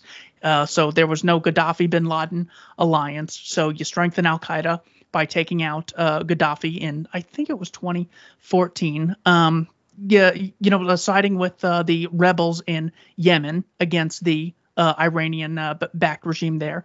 That is another uh, Al Qaeda alliance. But uh, they've been supporting Mujahideen fighters since Afghanistan in '79 uh, with Jimmy Carter and Zbigniew Brzezinski. So, I, I mean, th- this one is so bad. It's so evil. Like, if if you would have told someone on 9/11, hey, we're going to be taking these guys, uh, the the side of uh, these guys in uh, in a war in, in in a few years, people would have just like fainted. They would not have been able to uh, comprehend it. So yeah, I'm sorry to interrupt you, but that that ISIS point is so bad because it took so long, and people have just moved on. We've forgotten about it. Now we're now we're back to expanding NATO. Uh, every now and then we'll throw China in there, but yeah, Russia's the bad guy again for uh, wanting to worry about the border with uh, Ukraine. Again, Johnson's law certainly uh, uh, applies there. Well, I had some fun with the ISIS propaganda once. I believe it was USA Today that had a um, a picture of what they claimed to be a Mossad spy that they had captured digging his own grave somewhere. I'm looking at this picture. Um, was their their their their Facebook because um, I was able to comment on it. Um, I'm looking at this picture, and first of all, I notice he's in an orange jumpsuit, like an American prison. Why is a guerrilla group going to have standardized prison wear? That's what they're going to spend their money on? That suggests that that's meant to a Western audience who says, okay, he's a prisoner. They're not going to do anything like that. Why would they spend money on a standardized prison outfit? How can they possibly create a prison system and administration overnight, not to mention an army? That was the first thing. Second thing is that ISIS has never attacked uh, any kind of Israeli infrastructure. But more importantly, the jumpsuit was perfectly clean there wasn't a drip of sweat on his head. You know, I I think, and it was it was also bad Photoshop. One of the worst things about ISIS, um, the ISIS story has been the terrible photoshopping. There's a part of me that thinks that they do this kind of thing on purpose. I was attacked viciously for pointing all of this out. I, I, I, I don't take don't quote me on this. Not USA Today was something like that though, mainstream publication, newspaper. Um, by pointing out these obvious things, and the fact that no one else seemed to notice. We talk about you know like you know, ten thousand you know on Facebook about ten thousand responses, and I was the only one. That nothing here makes any sense. There's no aspect of this that makes any sense. But a part of me wants to think that some of these bad photoshops are done on purpose. I think the ruling class, you know, ISIS put out these magazines, perfect English, glossy, um, you know, this massive, massive organization uh, overnight, but they could do better in terms of Photoshop. The Jordanian pilot that was burned alive in his cage, um, the prisoners being walked on the side of the river with the, you know, uh, by proportion, the ISIS guys were like seven feet tall, really bad. The ruling class wants to see how far they can push. They want to see how minimal their effort has to be to get people to be convinced. And the ISIS thing has really been, in my mind, it's been almost a crisis in, in, in national cognition that they can actually buy this story without asking any, any um, even basic critical questions. The constant, you know, Putin assassinations, you know, using these radioactive, you know, it, it it's laughable. It, it's these people are going to know right away what happened, and Putin's going to be put on uh, front center as a bad guy. he doesn't have to do this. These are usually very minor figures. So it's usually these days it's very crude, and I think the decline in, in American cognition is so bad that they could have bad Photoshop and not care um, and they're seeing how much they can get away with. But I know I went through so many of those responses on Facebook about that picture, and um, no one I was attacked, of course, and no one else picked up on it. Nothing about that picture makes any sense, including this notion of having an orange jumpsuit. I mean, how organized was this group? Did the IRA have standard prison jumpsuits for their POWs? Do they have POWs at all? Overnight, this group comes into existence. But Johnson's Law, what it is, of course, very few people have the wherewithal to ask these kind of basic questions. Um, and it causes a great amount of suffering. I've learned to deal with it. You know, I just turned 50. I can, I, you know, this used to drive me crazier. I just, I just don't expect much from people. I don't expect much from the voter um, or the the voting mentality. Um, and you know, there absolutely has to be an, an aristocracy of sorts, maybe not institutionalized, but an aristocracy of those who have the leisure time to deeply get into a topic, to deeply get involved in a specific area. One of the worst things of being a specialist, as I am, is that when a non-specialist starts talking about it, the errors are so bad, their knowledge so superficial. It's a miracle that there's not physical violence.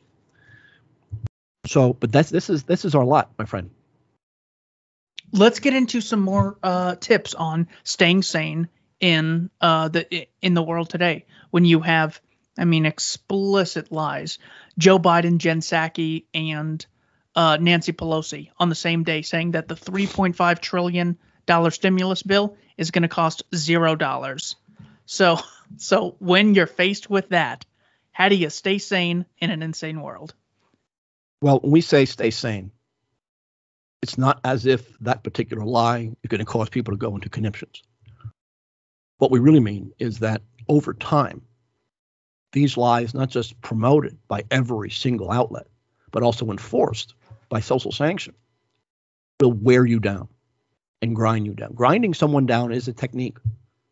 It's a it's a form of abuse where you just render someone helpless and they accept their their helplessness.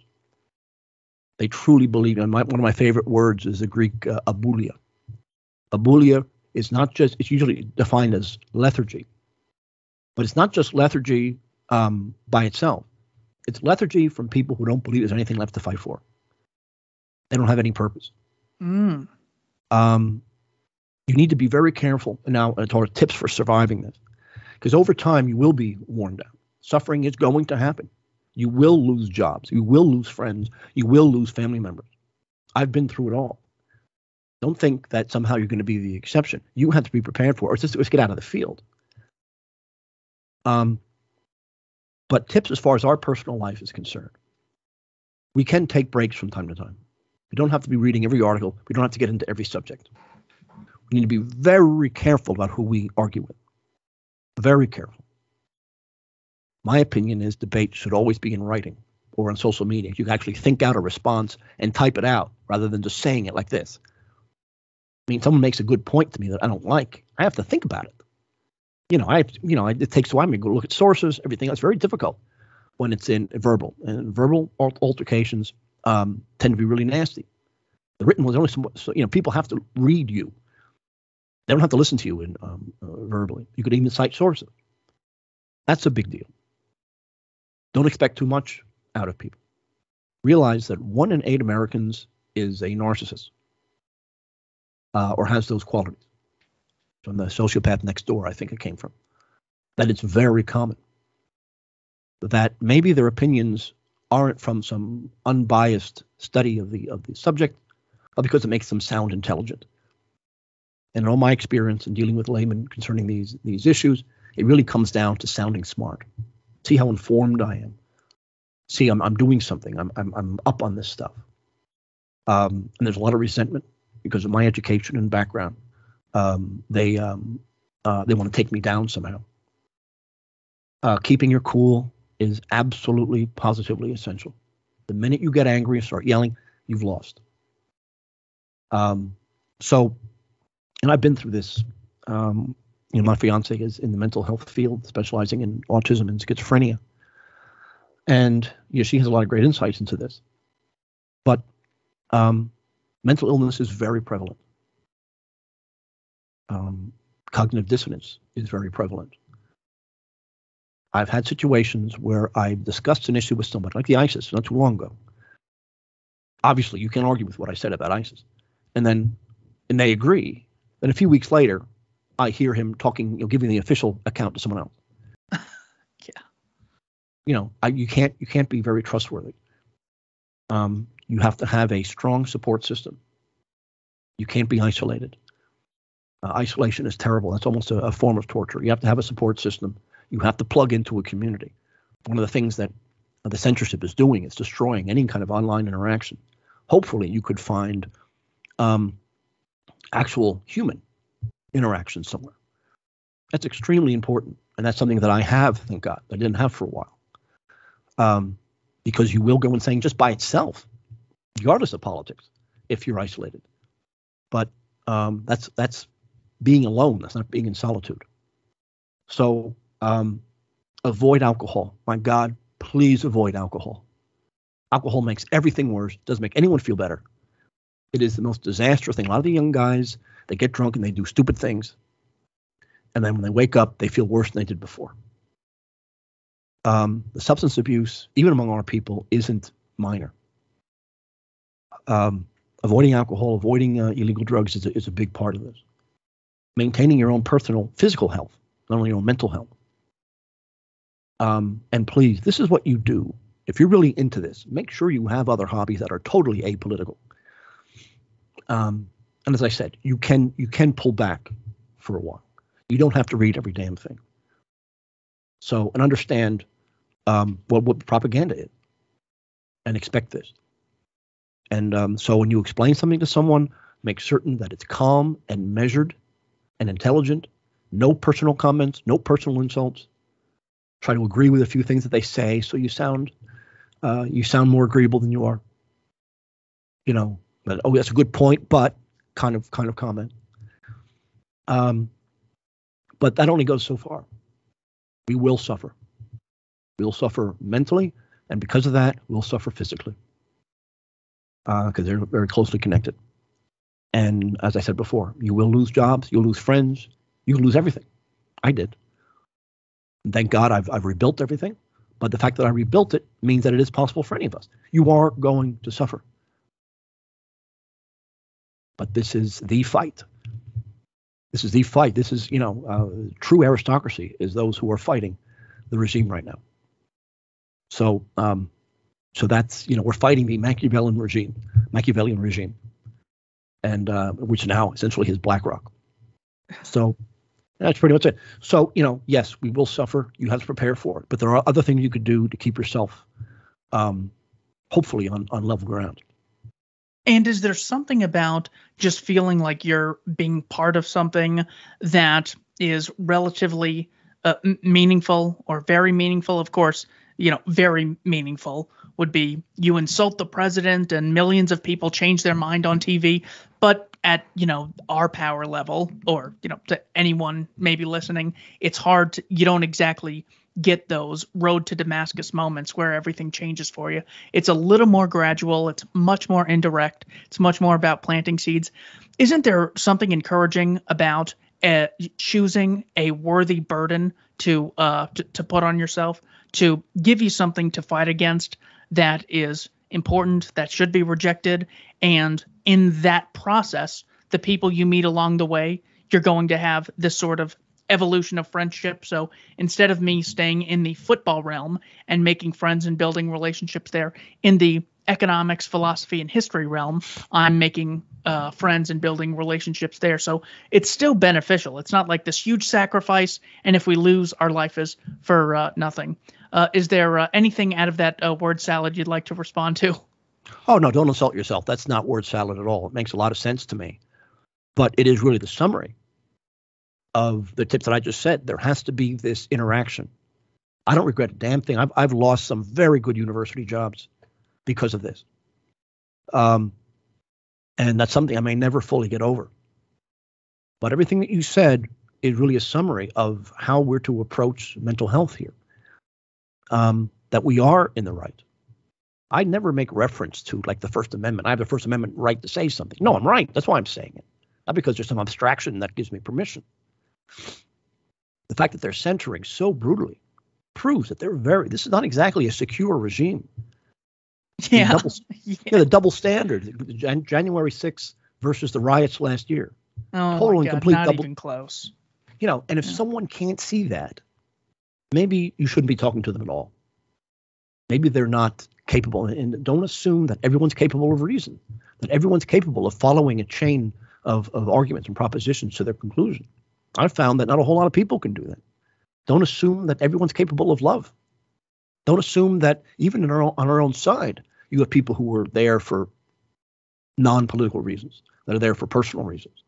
Um, or you know, I always wondered, you know, when I was the editor of the Barnes Review, I was I was like you know front center of the nationalist movement. I, I heard it from everybody. I knew everybody, and you know we get these crazy letters, usually handwritten, about their teddy bears and whatever. It was just insanity. And I've always wondered. I said, are these people crazy, and they join our side, or are they on our side and therefore they went crazy?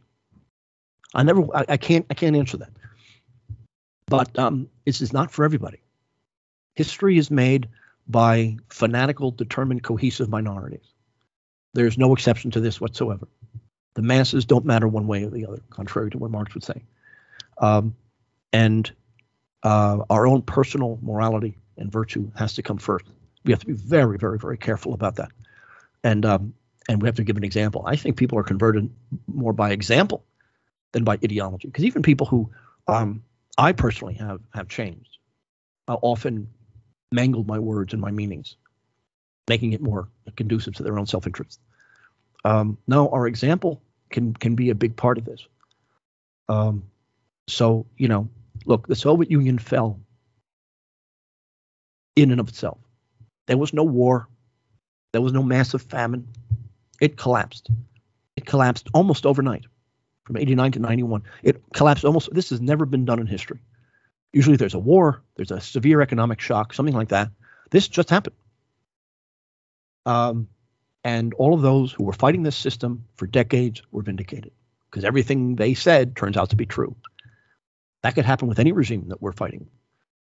Um, for those people who will accept the idea that the January 6th was this horrible riot and the riots in every city in America before were wonderful and peaceful, maybe they're just not capable of thinking pick your battles, pick your friends. But if you don't have a support system, uh, you're going to be in a lot of trouble, and you may then turn to drugs uh, to get over it. one of the things that I've done is I've tried to make sure that I'm reaping a benefit out of all of my interactions. So, as opposed to me just sort of going into this, I need to keep the good fight up. I'm going to try to convince this person. Maybe they'll teach people and it'll create this chain reaction. A lot of people don't listen and you'll say, well, why did I waste so much time on them? So, what I try to do is learn from every one of my interactions, whether it's the dumbest person I know or it's, you know, someone with multiple PhDs who I'm disagreeing with. From each person, you could see, e- even if it's just uh, n- not someone really into politics, how does the political messaging affect someone like this who doesn't know much, yet they have the same opinions that the CIA, the Council on Foreign Relations, the the New York Times and the university's professor have. Isn't that interesting that all these people have the same idea? And if you peel back one layer, they're not really interested in uh, in, in, what's uh, going on or how they develop that opinion. So I'll always try to harmonize the interest. That all right. I am going to learn from this conversation how a smart person believes a lie, what their response is, how they rationalize the most ridiculous things you could possibly say, and what are they going to say if I ask them a question about something instead of putting it in a statement format? How do they respond? What is the feedback mechanism? What works? What doesn't work? What opens their mind? What gets them to stop to think? These sorts of things allowed me to stop driving myself crazy because I go, okay, I'm going to talk to this person for maybe 20, 30 minutes. Um, it won't be a waste at 30 minutes if I didn't convince them because I probably won't. But I will learn and I will have brought that horse to water. Maybe the horse doesn't decide to drink. I will have brought them to the water of truth. Or so I think. Maybe I'm wrong about everything and they're bringing me to the water. Uh, they're bringing me to um, the fountain of knowledge. But either way, harmonizing those long term and short term goals and and me saying, how do I find the benefit in this for myself, for my family, for the people in my immediate group? That has been a really big thing for me. Also, just having standards for people who I take criticism from. Uh, for the same reason, you uh, wouldn't uh, take a blind man's opinion of a painting. A lot of the idiots of the world, the ignorati as I call them, world's biggest. like it's the world's biggest secret society. It's so secret the people who are the members don't even know that they're members. That's like how that. big it is. Billions of people. Uh, that it, it's it's the equivalent of uh, asking a deaf person who, who their favorite uh, musician is. Yeah. They their inability to distinguish uh, distinguish truth from falsehood, or you know have any sense of um, you know an ethical compass. I just think uh, th- that it's important to be able to disassociate, uh, not disassociate, to distinguish between valid opinions and invalid ones. In the same way, I might say, you know what I really disagree with pilots on how to fly planes. It's important that people just laugh at me and say, "Well, yeah, you're not a pilot. You haven't studied. Shut up." It's it, it, there shouldn't be a vote among the passengers on how the pilot should fly. He's right. Everyone else is ignorant because maybe they haven't taken the time um, to do so, or maybe they were misled. Whatever. Also, the division of labor has been really big for me. So to rec- so when people say, "Yeah, I'm not really uh, informed on you know uh, p- politics or anything or banking, but maybe I'll start watching the news. I say, whatever you do, do not watch the news. It's worse. It's worse than doing nothing because you think you're getting something when you're getting lies. So I say, all right, so well, where do you work? And he sort of you know reluctantly says, Goodwill, which for those not in America, that is an organization that takes used items and sells them uh, collects them and then sells them, distributes them around uh, states and uh, and whatnot. So it's seen as like the cheap place, but it's getting nicer. And as people get newer things, they give their old stuff to Goodwill, and Goodwill sells them at a heavily discounted price. So telling that person that what they're doing is they're playing a role in the process of getting products and services to people at the lowest levels of income that our grandparents and grandparents never would have had access to all these clothes and all these books and all these CDs.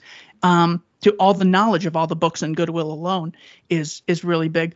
T- telling them that they still have value and that they have meaning. That first of all feels good for you, but also it doesn't just suck people into. I'm either involved in the cathedral apparatus of the state or I'm not really a good person. anyone who builds a house for a family to live in might do more for the world than I've ever done with with this podcast. All right, maybe you have to build a few houses. The point is, is that right. telling people uh, th- their value. That's another thing that helps uh, build communities. You don't feel so isolated, and it's not like I only find my value in Kamala Harris and the speeches that she gives. So uh, those are some of the things that uh, come to mind. Oh, also babysitting, I think is great. Just to deal with, I mean, kids who are not going to ask me about politics or talk about anything too, uh, too, too serious. Just to see them laugh at, you know, books or someone falling. It's so nice to just sit back and and appreciate it. Not to mention, a bunch of us uh, atheists got together and went to church on Christmas Eve uh, in Scottsdale, Arizona met the nicest people there, de- developed more relationships in those probably four or so hours than I have in, in most online uh, forums or anything uh, re- re- uh, revolving uh, in the uh, in the political realm. Those are pretty much the main things that come to mind. Also, sports, uh, playing football is also nice too, just to get some some energy out. Any final thoughts on staying sane in an insane world?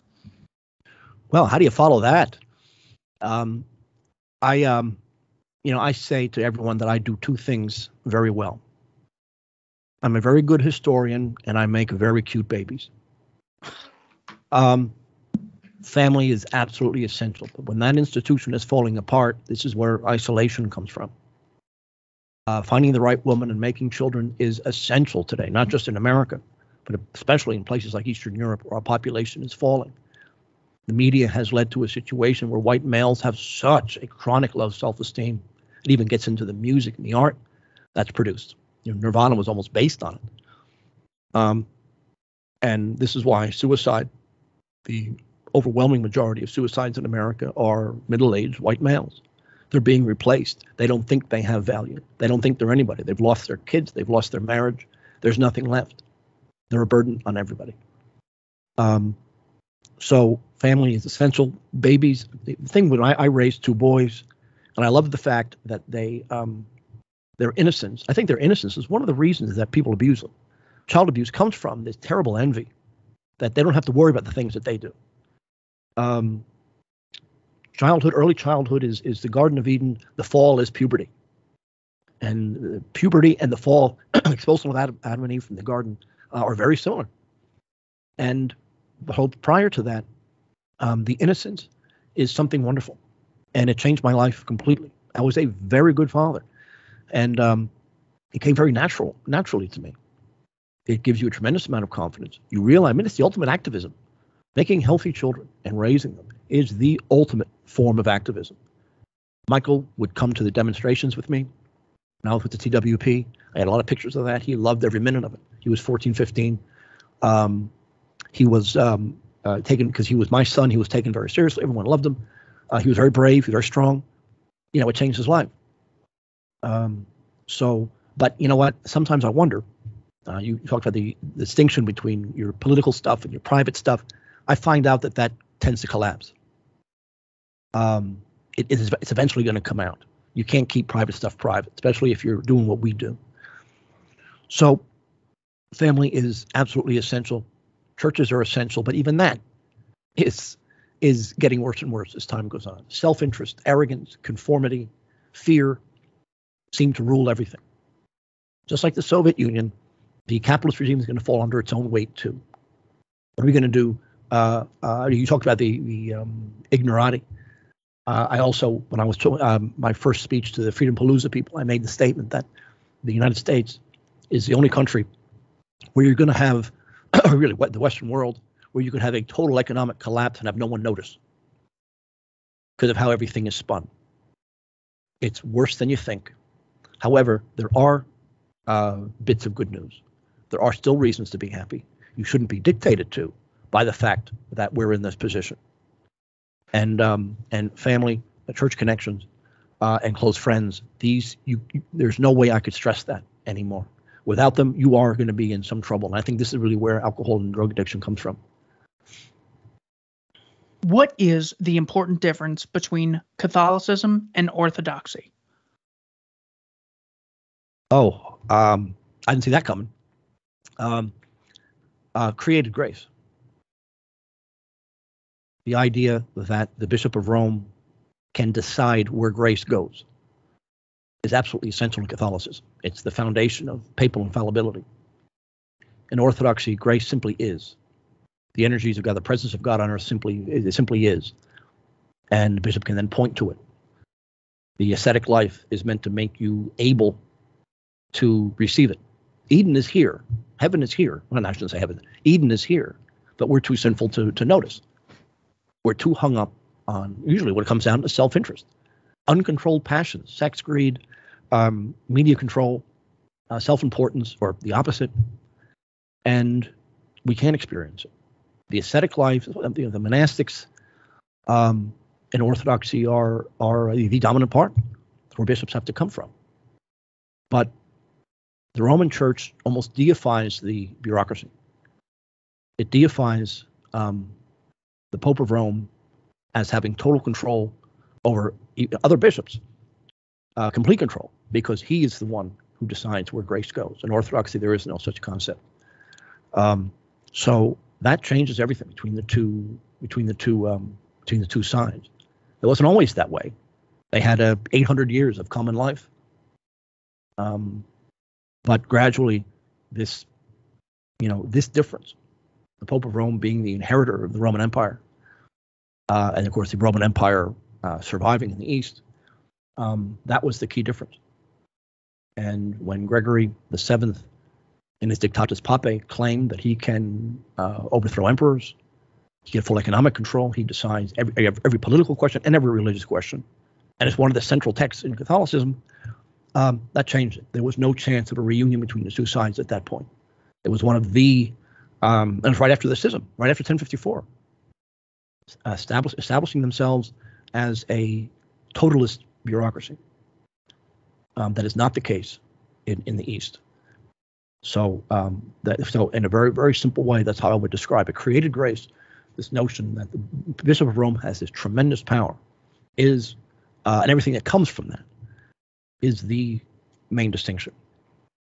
And if I want a history of the Orthodox Church, of course, reading the Bible is important. What is a uh, book that focuses on the history of the Orthodox Church uh, that uh, you'd recommend to people? If they only have time for one, which one should they read?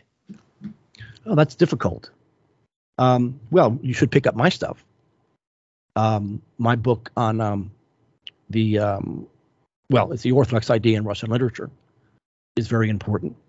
Um, but Timothy Ware, anything by Timothy Ware, he's I don't agree with him on a lot of things, but Timothy Ware is an excellent source. Um, another excellent source is Vladimir Moss. All of his stuff is free online. He has full histories of the Orthodox Church in different countries. I don't agree with him on everything, um, but um, he's very intelligent worthwhile. So, uh, but Timothy Ware again tend, tends to be a bit of a modernist. Vladimir Moss is probably where I would I would send people. Um, the Orthodox Christian Information Center is a huge website. This is old as the web. There is almost nothing in the church that isn't on there. Um, they have a whole history section. That's where I would go, and it's very imposing. You know, very few people are actually going to bother to do this. But if I had to pick one, um, it would be one of the uh, historical works of Vladimir Moss. There is a history of the Orthodox Church. I can't I can't think of the exact title off the top of my head. That's where I would send them. If you think of that title, send it to me. I'll put it in the description below. And then, um, final question: What is a book or uh, website you would recommend to someone if they wanted to learn how to critically think and decrease the likelihood they are manipulated by propaganda? A book. Um, this is or not essay some... or website yeah. or person to follow anything in yeah. that area? It comes from experience. It's very difficult to read your way into this. What happened to me is that in college and grad school, I began to read, you know, forbidden authors. E. Michael Jones was a big one who just demolished the establishment history and a whole bunch of topics. Degenerate Moderns was the first thing that, that I read of his. And when you start realizing that, oh my God, so much of what society believes is absurd and false and damaging, it changes your life. You can't you can't think the same way again. You can't function the same way again. After that, you start taking all of these claims with a grain of salt, even if they are true. But that kind of criticism, that the critical mentality, uh, it comes from being a full-time worker in this field. If you don't have the background knowledge, if you don't have the tremendous reading that goes into any particular subject, let alone broad concept, um, you need to rely on others. Um, and simply asking someone who you trust what is really going on. I get that. I get these emails all the time. What is going on here? But doing this comes from experience. Uh, young men shouldn't presume. It's kind of cringy when young men who don't really know that much start start you know acting like they're the the uh, guardian of Aristotle. But age and um, and experience is what's going to allow you to uh, identify. We talked about identifying propaganda.